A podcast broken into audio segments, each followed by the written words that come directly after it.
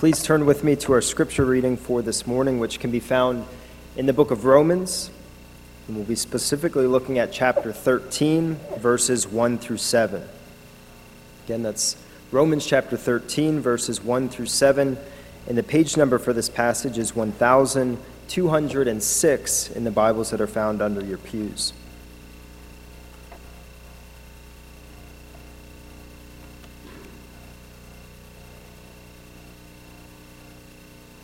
Romans chapter 13, and I'll begin at verse 1. It reads this way It says, Let every person be subject to the governing authorities, for there is no authority except from God, and those that exist have been instituted by God. Therefore, whoever resists the authorities resists what God has appointed, and those who resist will incur judgment. For rulers are not a terror to good conduct, but to bad. Would you have no fear of the one who is in, th- in authority? Then do what is good, and you will receive his approval, for he is God's servant for your good. But if you do wrong, be afraid, for he does not bear the sword in vain. For he is the servant of God, an avenger who carries out God's wrath on the wrongdoer. Therefore, one must be in subjection not only to avoid God's wrath, but also for the sake of conscience. For because of this, you also pay taxes. For the authorities are ministers of God, attending to this very thing. Pay to all what is owed to them taxes to whom taxes are owed, revenue to whom revenue is owed, respect to whom respect is owed, honor to whom honor is owed.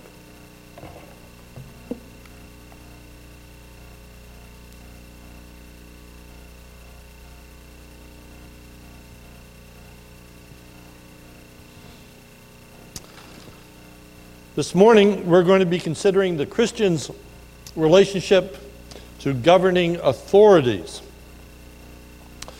If you are visiting with us this morning, uh, we are in the book of Romans, and we have been working through Romans, starting at chapter 1, verse 1, and uh, working through the book uh, verse by verse.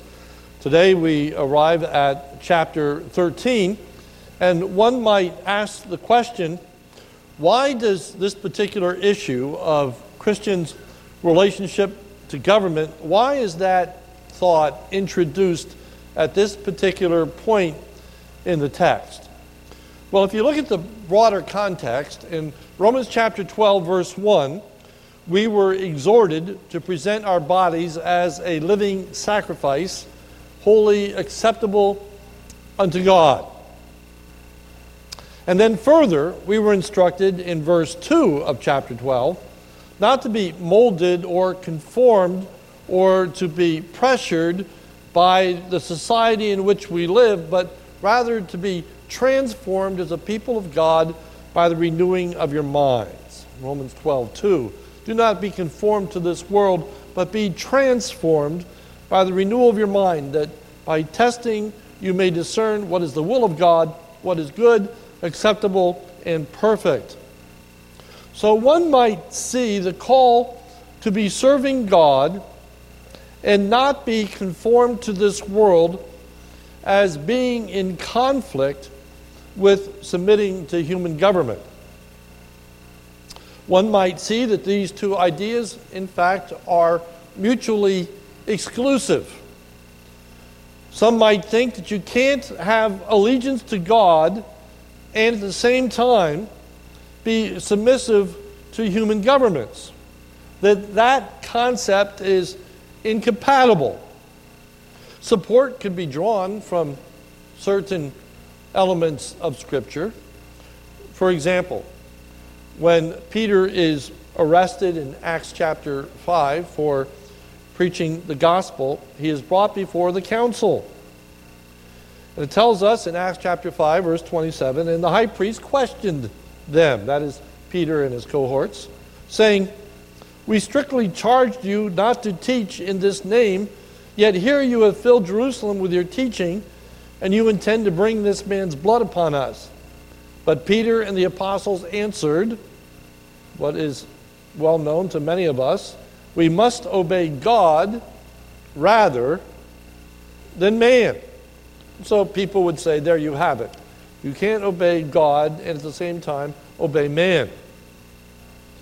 However, we find in this text that serving God and submitting to human governments is not contradictory to each other, and in fact, there is a direct correlation between serving God and submitting to human governments. That that is in fact his will, that we submit to human government. Romans chapter 12 was that we might know his will. Then his will is declared to us, and including in that will is the idea of being submissive to human governments. Now, I'd like to say at the outfit, at, yeah, at the outfit, at the outset, that uh, these issues are quite complex as we think about the relationship of Christians to government. And in fact, the scripture actually has a great deal to say about that particular subject. We can go to the book of Nehemiah, we can go to the book of, of Ezra, we can go to the book of Daniel and look at how Daniel interacted with uh, Nebuchadnezzar and the, the king of Babylon and other kings. There are many, many passages that we could expound. My purpose is not to enter into a lengthy series on Christian and government. Rather, I'm going to limit my consideration to what's before us in this text this morning, working through these verses and continuing on with the book of Romans. The general principle is what is established, and that is what we need to focus upon this morning. There are exceptions to the rule, but the rule is that as Christians, we are submissive to government. Notice Romans 13:1, which is the key or theme of the text. Romans 13:1 let every person be subject to the governing authorities. That's the basic premise. That's the basic theme. That's the basic duty. That's the basic responsibility. Let every person be subject to the governing authorities. So the natural question is why? Why? Why, as Christians, should we be submissive to governing authorities. And that's what our text addresses. Reasons why we as Christians are to be submissive to our governing authorities. First, the first reason that we're to place ourselves under the authority of the human government in which we live is because God establishes human government under which we live. Notice Romans 13 1. Let every person be subject to the governing authorities for or because there is no authority except from God. There is no authority except from God. God has decided that He is going to administer His rule over this earth in part through the means of human governments. Human governments are going to be the agents of God in part of the way in which He rules over this earth. So, in what sense has God established human governments? It says, For there is no authority except from God. Four things. First, the right to rule comes from God, the ability to rule comes from God, the responsibility to rule comes from God, and the purpose for the rule comes from God. Then we see that God establishes human governments so that all human governments are dependent upon God for their continued existence. Notice the end of verse 1. Let every person be subject to the governing authorities, for there is no authority except from God, and now these words, and those that exist have been instituted by God. God institutes human governments. When Daniel addressed the king of Babylon, he said, which was our call to worship verse, and it is he, that is God, who changes the times and the epochs. He removes kings and establishes kings. He gives wisdom to men and knowledge to men of understanding. God is sovereign over all the nations. God is sovereign over all the governments. God is sovereign over all his beings. So we can ask the question how does God establish governments? How does he set up and remove rulers? Well, God establishes human governments mediately or indirectly. God establishes governments through human agents and means. There is no one process or form of government that God establishes. There are many different forms and processes of governments around the world. Israel had a, had a theocracy. Israel was ultimately ruled by God, but had an earthly king. It's very important for us to keep in mind as we read the book of Romans that this is written to a people who were living under an emperor. And the commands that they were given were to be given to the authority to Rome. They were to submit themselves to Roman authority. We have a wonderful privilege of living in a republic. We're governed by a democracy. What a, a joy and blessing that is. Not everyone knows that, that joy and that blessing, but our text has no qualifier. For Christians who are in other nations, they have a responsibility to be submissive to the government in which they live. We have responsibility of being submissive to the United States. Those in other nations have responsibility to be submissive to the nations in which they live. So, in our nation, God uses the electoral process. In other nations, He uses other processes. But we are to see God's providence at work in all that takes place. The outcome, no matter what the process and no matter what the form, is to be seen ultimately as God's rule and God's oversight of this world. Not only does God establish rulers, He removes rulers. How does He do that? For it says in our text that those that exist have been instituted by God. Those that are ruling are under His authority. So, how does God remove rulers? In our nation, God removes rulers by natural means. The voting process is one way in which God establishes not only the rulers, but removes rulers. Oftentimes, God uses war to establish and remove rulers. If you keep in mind the kingdom of Israel, the king was removed, the government was changed as the king of Babylon came in and conquered uh, the land of Israel. And Daniel was given the responsibility to proclaim to the people of God, as did Jeremiah, that this was God's will. This was God's doing. And they were not to rebel or resist, but to accept what God was doing. So, so God moves and establishes through war. And then our God is sovereign. And he also works immediately or directly so that just as every person's life is sustained by the grace and goodness of God, so too are the lives of the rulers. So there are instances in the scripture where God removes rulers by striking them dead, by giving them an illness, by taking away their, their life. So God removes rulers through a natural governing process.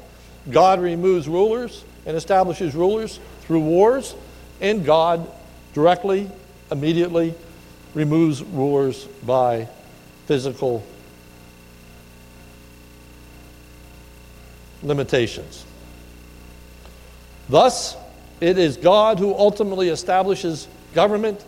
Therefore, to rebel against government in general is to rebel against God. Verse 2. Therefore, here's the application whoever resists the authority resists God. Now, let me read it in its entirety. Therefore, whoever resists the authority resists what God has appointed. So, to resist authority is ultimately to go against God, for this is God's activity. So, the application is that we are to submit to human governments, for in so doing, we actually submit to God. The Christian is not in a catch 22. The, the, the Christian doesn't have to ask the question should I obey God or should I obey government? But rather, in submitting to God, I'm submitting to government. And in submitting to government, I am submitting to God. As I said, our text does not deal with the exceptions. There are some. But it's dealing with the general rule. And that is to be the focus. Not the exceptions, but the rule. That which is ordinary. That which is the general responsibility and conduct of Christians, and that is that we're to be submissive to our government. It is noteworthy that God uses the Apostle Paul to write these uh, words to the church at Rome, and if there is anyone who understood an oppressive government, it was Paul. Paul had been imprisoned and yet, God uses Paul, who had been imprisoned, to speak about the importance of submitting to the authority of God. But again, in God's sovereignty, when Paul from prison writes to the Philippians, he says, I do not want you to be ignorant, brethren, that these things have happened under the furtherance of the gospel. That Paul realized that his imprisonment was actually serving the purpose and will of God. And it shouldn't go without note that when, on another occasion, when the Jews are seeking to take the life of the Apostle Paul, that he appeals to Caesar. And he appeals to the Roman government, saying, You have no jurisdiction to these Jewish leaders to take my life. But that has been entrusted to the government of Rome. And so to Rome he appeals, and to Rome he goes. So, in the sovereignty of God, Paul, who had never yet visited Rome, ultimately gets to Rome as a prisoner. But in that instance, it's his protection. In that instance, it is the deliverance of his life. Application Jesus affirmed God's establishment of human government even when he, that is Jesus, was unjustly condemned. When Jesus stood before Pilate, and Pilate is condemning him, and he is going to be ultimately crucified on the cross, you have this interaction. It's recorded in John chapter 19 that says this so Pilate said to him, That's Jesus, You will not speak to me? Do you not know that I have authority to release you and authority to crucify you? Jesus answered him, You would have no authority over me at all unless it had been given to you from above. Jesus says, You can't do anything to me that God doesn't allow to happen that this is actually serving the purpose of God, which is what Peter says on that great uh, sermon on Pentecost uh, that you, by wicked hands, have crucified and slain the one that's been delivered by the determinate counsel and foreknowledge of God. Galatians tells us that in the fullness of time, God sent forth his Son, born of a woman, born under the law, to redeem those that were under the law. The fullness of time. At the very right moment of history. And it is no accident that Jesus was born in a period of time where there was a death penalty. And the government was actually achieving the purpose of God and the prophecy. That even more amazing is that it was death by crucifixion, which was prophesied in the Old Testament when the normative way of uh, administering capital punishment was through stoning. We could go on and on, but the point is that it's well established. Number two, the second reason that we are to place ourselves under the authority of human governments is because we will experience judgment if we fail to do so. We will experience judgment if we fail to place ourselves under the authority of human government. to say that we will incur judgment is a loaded statement. That needs to be unpacked. There's actually an awful lot that is bound up in that statement that to fail to submit to government is going to result in judgment. First, we will experience the condemnation that comes from the human government if we fail to submit to it. Those who submit to government need not fear government. Verse 3 For rulers are not a terror to good conduct, but to bad. All right? So if you are submitting to human government, you got nothing to worry about. You want to live life free and clear from the fear of reprisal from government? Then do what is good. Verse 3 For rulers are not a terror to good conduct, but to bad. Would you have no fear of the one who's in authority? Then do what is good, and you will receive the approval. So submit, and life is fine. If you submit to government, you won't have a problem. Those who do not submit to government authority need to fear that government. They will be judged by that government. Verse 4 For he is a God's servant for your good, but if you do not, if you do wrong, be afraid, for he does not bear the sword in vain. You break the law, you're going to pay the consequence. You're going to experience the judgment. But let's center in on this thought. It is God's purpose that human governments take His, that is God's vengeance upon wrongdoing. Human governments are instruments of God's judgment. Look at verse 4. For he is God's servant for your good. But if you do wrong, be afraid, for he does not bear the sword in vain, for he is the servant of God. Now, these words an avenger who carries out God's wrath. That's speaking about government. The government is an avenger, the one who is carrying out God's wrath. So here's another important tie to the context. Last week we were in Romans chapter 12, 9 to 13, and if you remember back, uh, excuse me, uh, 13 through the end of the chapter, in Romans chapter 12, verse 19, if you look there with me, just across the page, Beloved, never avenge yourselves, but leave it to the wrath of God. For it is written, Vengeance is mine, I will repay, says the Lord.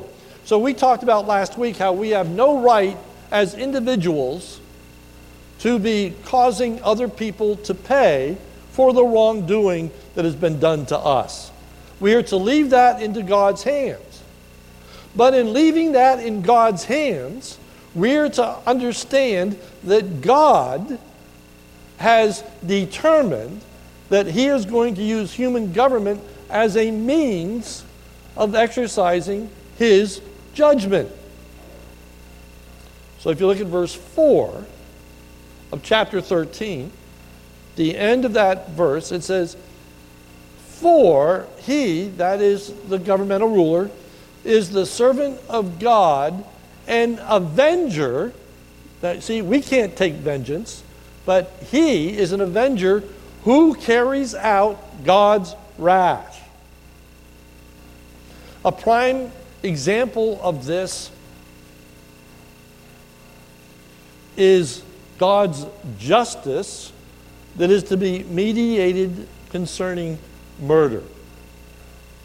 In the Old Testament, in John, uh, excuse me, Genesis chapter 9, verse 6, we read this Whoever sheds the blood of man, by man shall his blood be shed. For God made man in his own image. Now, the individual did not have the right to take the life of another individual who had committed murder. He was not to be an avenger. The government was to be the avenger. The government was the one to exact justice. But notice, God isn't going to immediately strike down the, the person who is a murderer. God was not going to directly bring about that justice. It was mediated. That was the responsibility of man. But not man as individual, man as government. And so, human governments have the responsibility of mediating God's law. That is God's intention. That is God's purpose. So, if we fail to submit to the authority of human government, we will fail to do our Christian duty. We talk about our civil duty, that is our duty to governments, our civil duty, and then we talk about our Christian duty, our duty to God. And this text teaches us that the Christian not only has a civil duty, but a spiritual moral duty as a Christian to be submissive to government. It comes at the end of verse 5. Therefore, one must be in subjection not only to avoid God's wrath, but also for the sake of conscience. That for the sake of conscience is speaking of our religious duty before God. Uh, to be clear in our conscience, to be acceptable to God, to be pleasing to Him, to do His will, we must be submissive to government. It is not antithetical. Thirdly, it is appropriate for the Christian to be submissive to government under which he or she lives.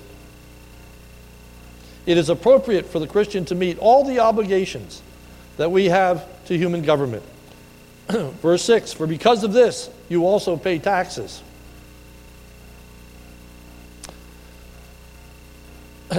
we, uh, we, we pay taxes. If you re- remember, well, one of the issues that the Jews had with Jesus, one of the ways in which they tried to trick him, is they raised a question that burned among the Jewish people, and that was was it right to pay taxes?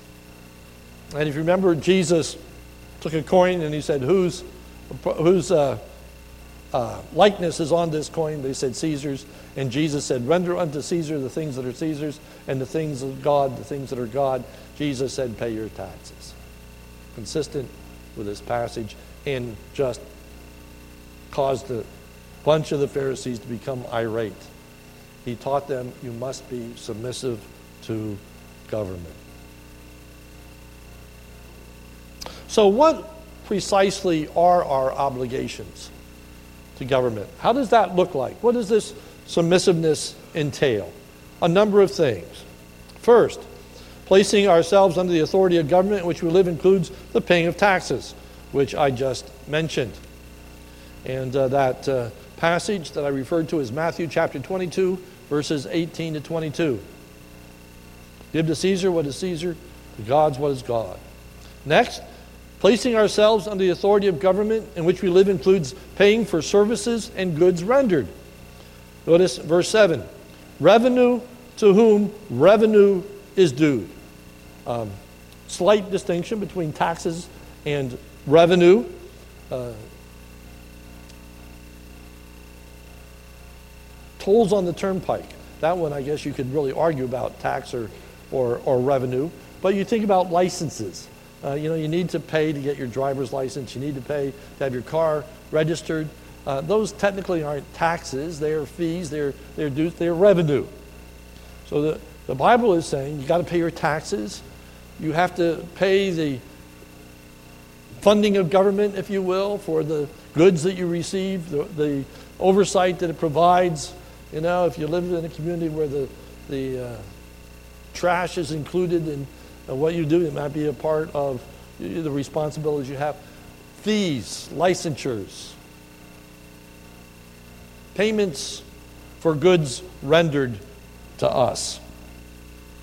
Placing ourselves under the authority of government in which we live includes living in fear of its authority. It says in verse 7 respect to whom respect is owed.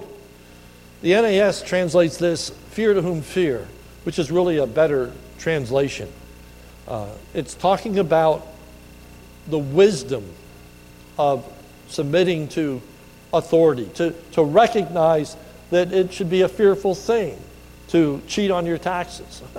you, you shouldn't take that lightly. All right? Uh, you may have to pay a penalty.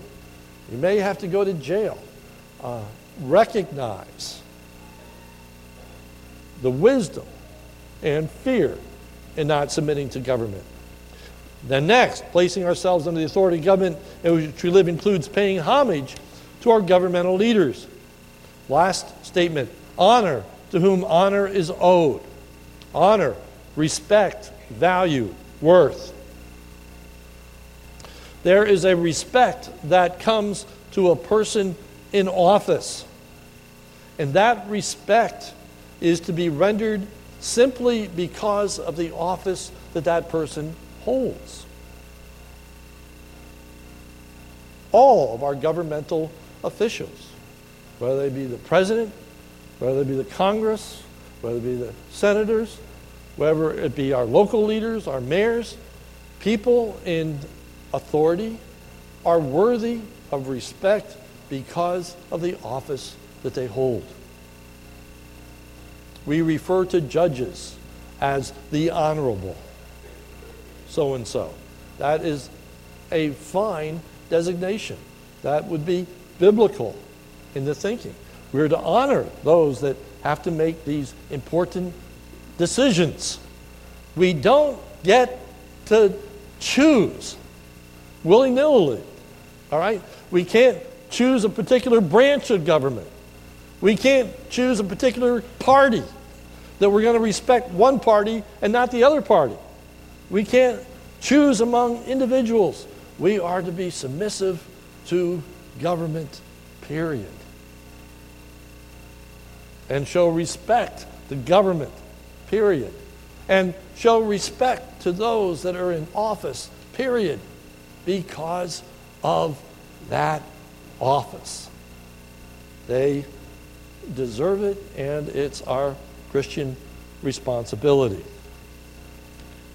So, the conclusion is really quite simple, and that is that we are to be mindful that as we think about God's will for our life, that we should not divide our life into a category of secular and spiritual. All of life has its spiritual ramifications. Our faith is not practiced in isolation. We can't talk about that which is religious and that which is secular. Our responsibility is to live under God's authority in all aspects of our life. But we find in this passage this wonderful truth that these two ideas are not antithetical to each other. We don't have to sit in the room and just kind of bang our head against the wall and say, What do I do? Do I obey God or do I obey government? Now, there are exceptions, but we're not going into the exceptions. We're talking about the general rule. We're talking about how we respond to all of our governing officials, no matter what level of government federal government, state government, local government.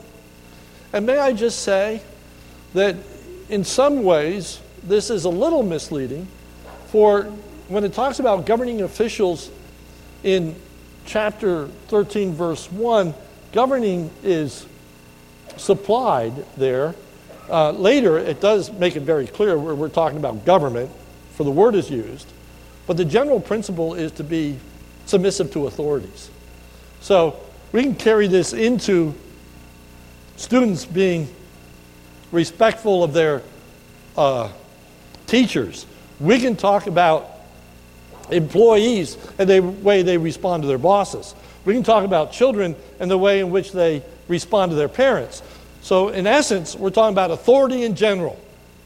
Then the passage moves into the particular of human governments and submission to those, those governments. So, let us seek to be submissive. Let us seek to be respectful across the board. And in this, we will be very different from the world in which we live. This is the way in which we are not to be conformed to this world, but be transformed. And we have respect for other nations and other governments as well, realizing that God establishes authority and rule on this earth. Let's pray. Our Father, help us as Christians to work our way through what has become a minefield uh, as we try to ascertain what is our Christian responsibility as it comes to government. There is so much that is written, there is so much that is debated, there is so much influence that comes from so many places. But Lord, help us to keep to the basics, and first of all, to acknowledge your sovereignty and your rule over the face of this earth. And may our ultimate confidence be in you and in not any human government. Oh Lord, may we not look to our government to keep us safe, may we look to you. Uh, Lord, may we look to you and to your will. Lord, we realize that our governing officials have responsibilities and duties. Lord, uh, I pray that as our governing officials, as they mete out justice, that they will do so in a way that they recognize that they are to be meting out your justice. And so that they will reward what is truly good and they will punish what is truly evil and that they would not punish what is good and reward what is evil. Lord, we pray for our leaders and ask that they would come to faith and place their knowledge and their trust in the Lord Jesus Christ.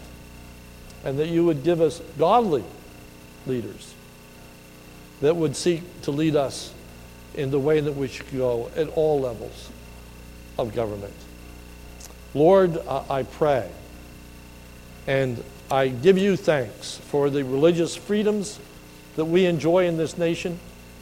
May we not take them for granted, nor may we separate them from our founding fathers and their beliefs and practices that were established upon their personal faith in you and the Word of God. May we understand what a tremendous heritage that we have and how that this heritage is going to be preserved as more and more people place their faith and trust in the Lord Jesus and seek to live under the authority of your word.